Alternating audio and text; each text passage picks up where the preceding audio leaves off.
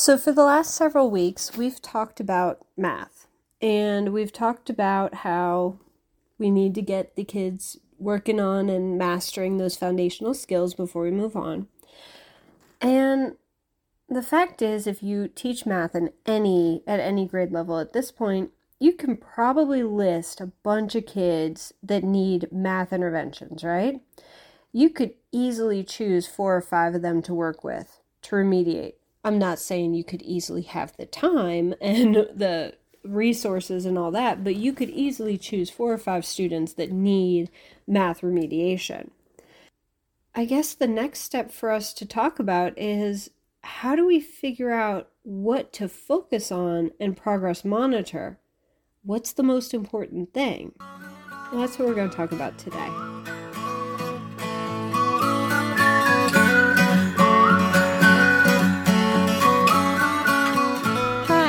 I'm Jessica Curtis of Teaching Struggling Learners. I'm a boy mom and a veteran teacher. You're listening to the Reaching Struggling Learners podcast, where we talk all about helping students succeed academically, socially, and behaviorally. Thank you so much for tuning in.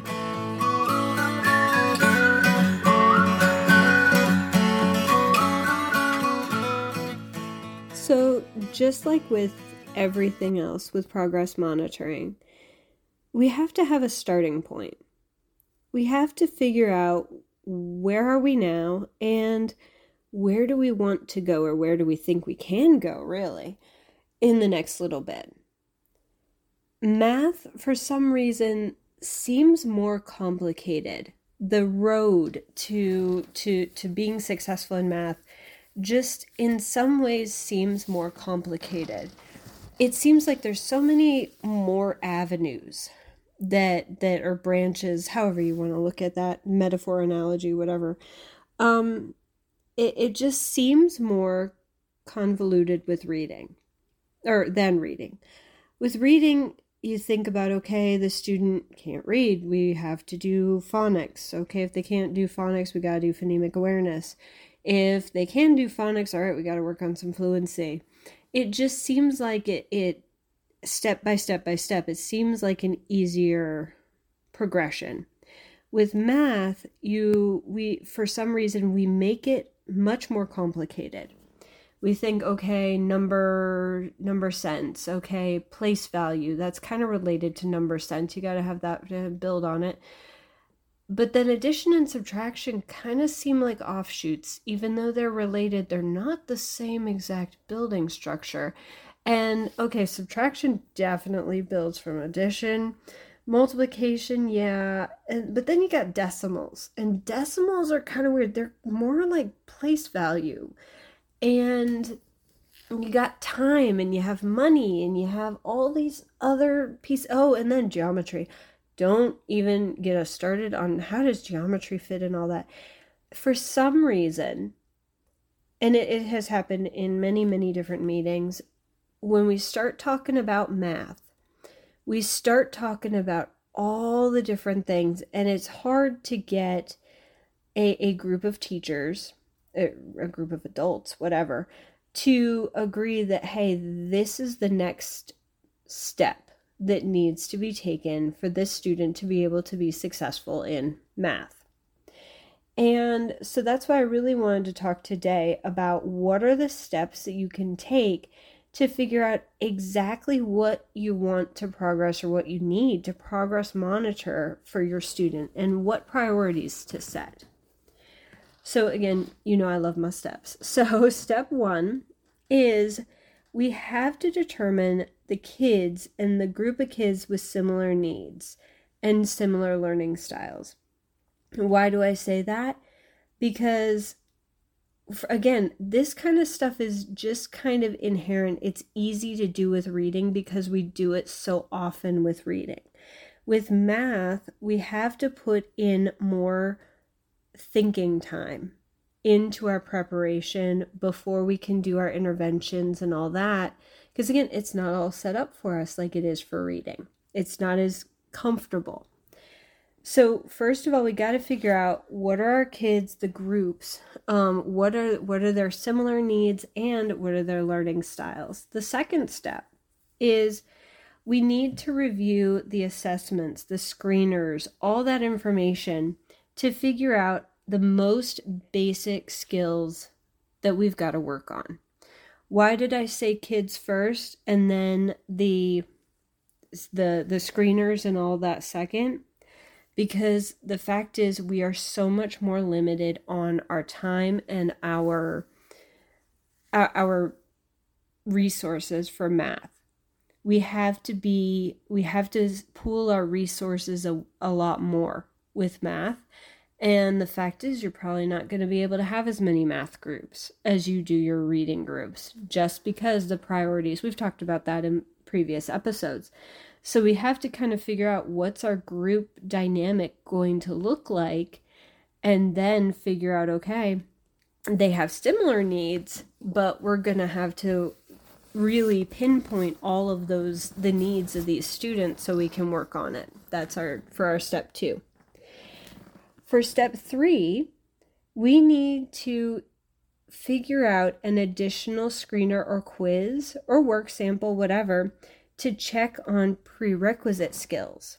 So when we figure out, hey, I think that our student needs to work in this skill set, whatever it is, take some time and really think hard. What were the prerequisite skills that that student needed to be able to master, needed to be able to do, to do this?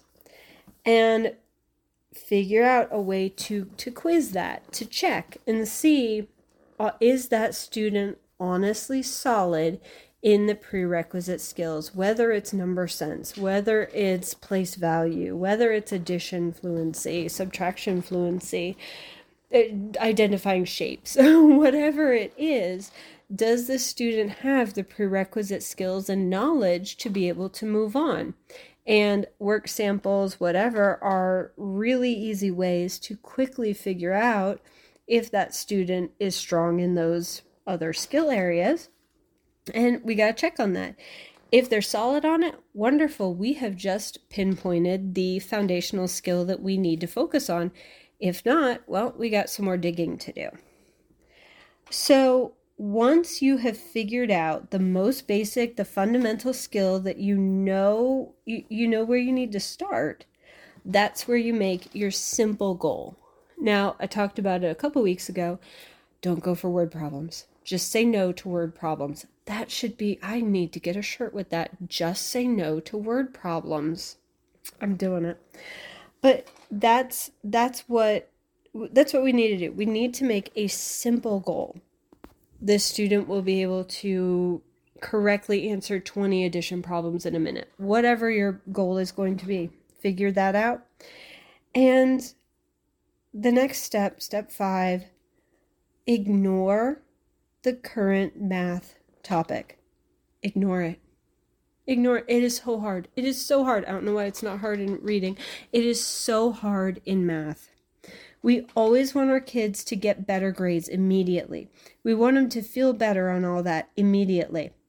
Guys, trust the process. Better fact fluency will improve word problems. It will. Better fact fluency or bet- better number sense are going to improve Uh, adding or subtracting or multiplying or dividing decimals or fractions or whatever it is. Having the basic skills will impact whatever the topic is that they're working on in class right now. But they're not ready for the topic that they're doing right now. We have to fill in those gaps. We have to. And we can't stop time. It's horrible, it's but it's reality. We can't stop time in the large classroom.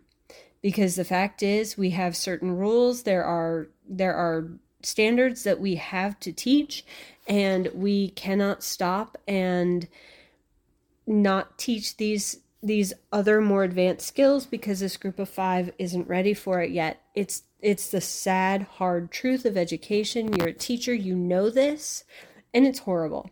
It is horrible, but we can't stop time. The class is going to move on to other topics. The best thing we can do is support them in the most foundational skills so that those new topics are a little bit easier and a little bit easier. That's how we help them. So we're going to ignore that current math skill, whatever it is. Now, if, if what we're doing directly relates, if we're working on adding, I don't know, adding with regrouping, and they're doing adding decimals with regrouping, wonderful. That's a beautiful thing. And how in the world did it, that's, that's really close. I don't know that you would be. I honestly don't know that you would be remediating that if they're that close in, in, in skills.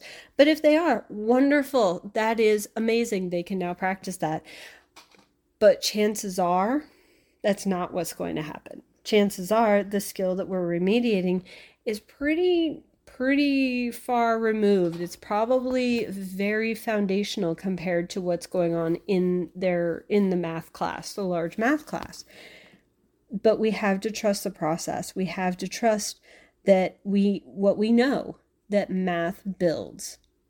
And by helping them here, by teaching them these skills, these low-level, easier skills, foundational skills, that we are boosting them on the more advanced skills. We'll get there, but we have to have, we have to take the time to do it, to get there. And finally, number six, you have to choose how you're going to reteach that skill.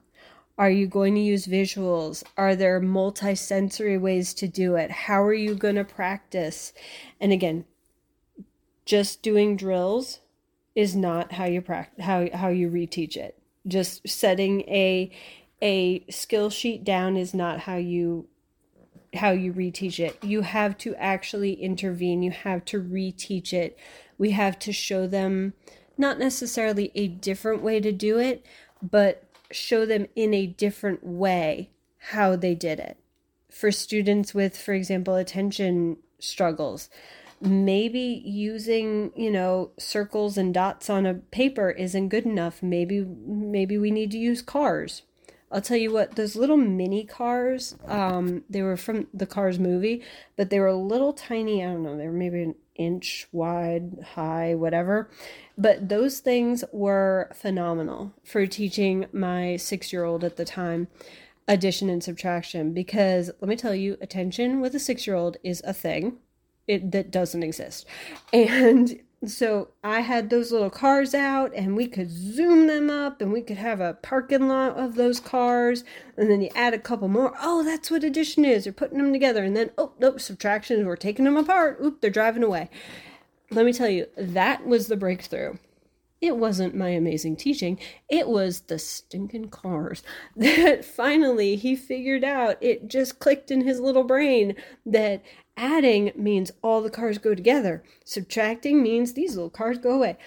I went through, I used popcorn kernels. I have used the little circle, the, you know, the yellow and the red dot thingamajiggers. I tried dice. I tried drawing things. I I did lollipops. That was a horrible idea because then you just wanted to eat the lollipops.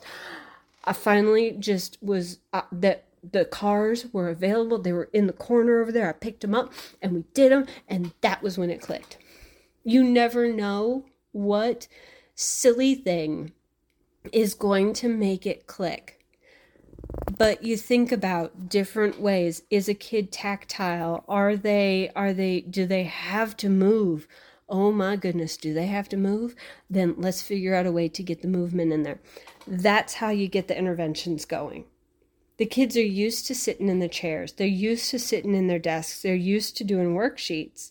What are other ways that we can reteach this concept? Not showing them how to a hundred different ways to do this concept. We don't want to confuse them and show them twenty different ways or five different ways to do this one type of problem.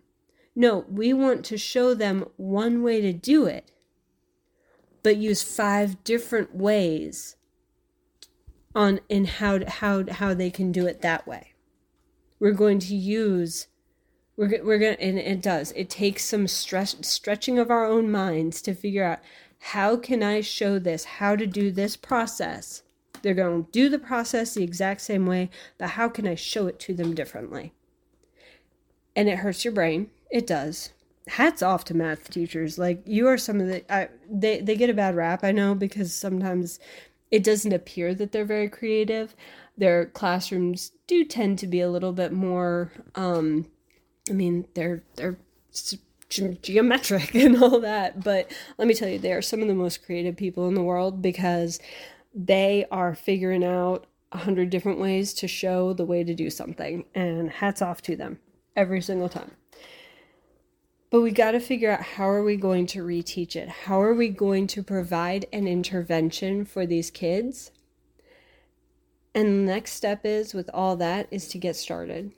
Jump in, and if the little yellow and red dot card dot counter thingamajiggers don't work, seriously, try the little cars. Try try uh try big cars. Try, I don't know, Barbie shoes. I mean, goodness knows I had a billion of those. Find something, anything, and you never know what might click for that student. Anyway, yes, math is a complicated concept. We're going to talk more about math, but it's not going to be next week. Next week, I'm going to say some things that are going to get me in trouble. So you're going to want to tune in for that while I get myself in trouble. And then, yeah, I'm going to get myself into a world of trouble. But you know what? I'm here for it. Until next time, may your coffee be strong, your break absolutely fantastic and amazing, and your New Year's beautiful. Bye.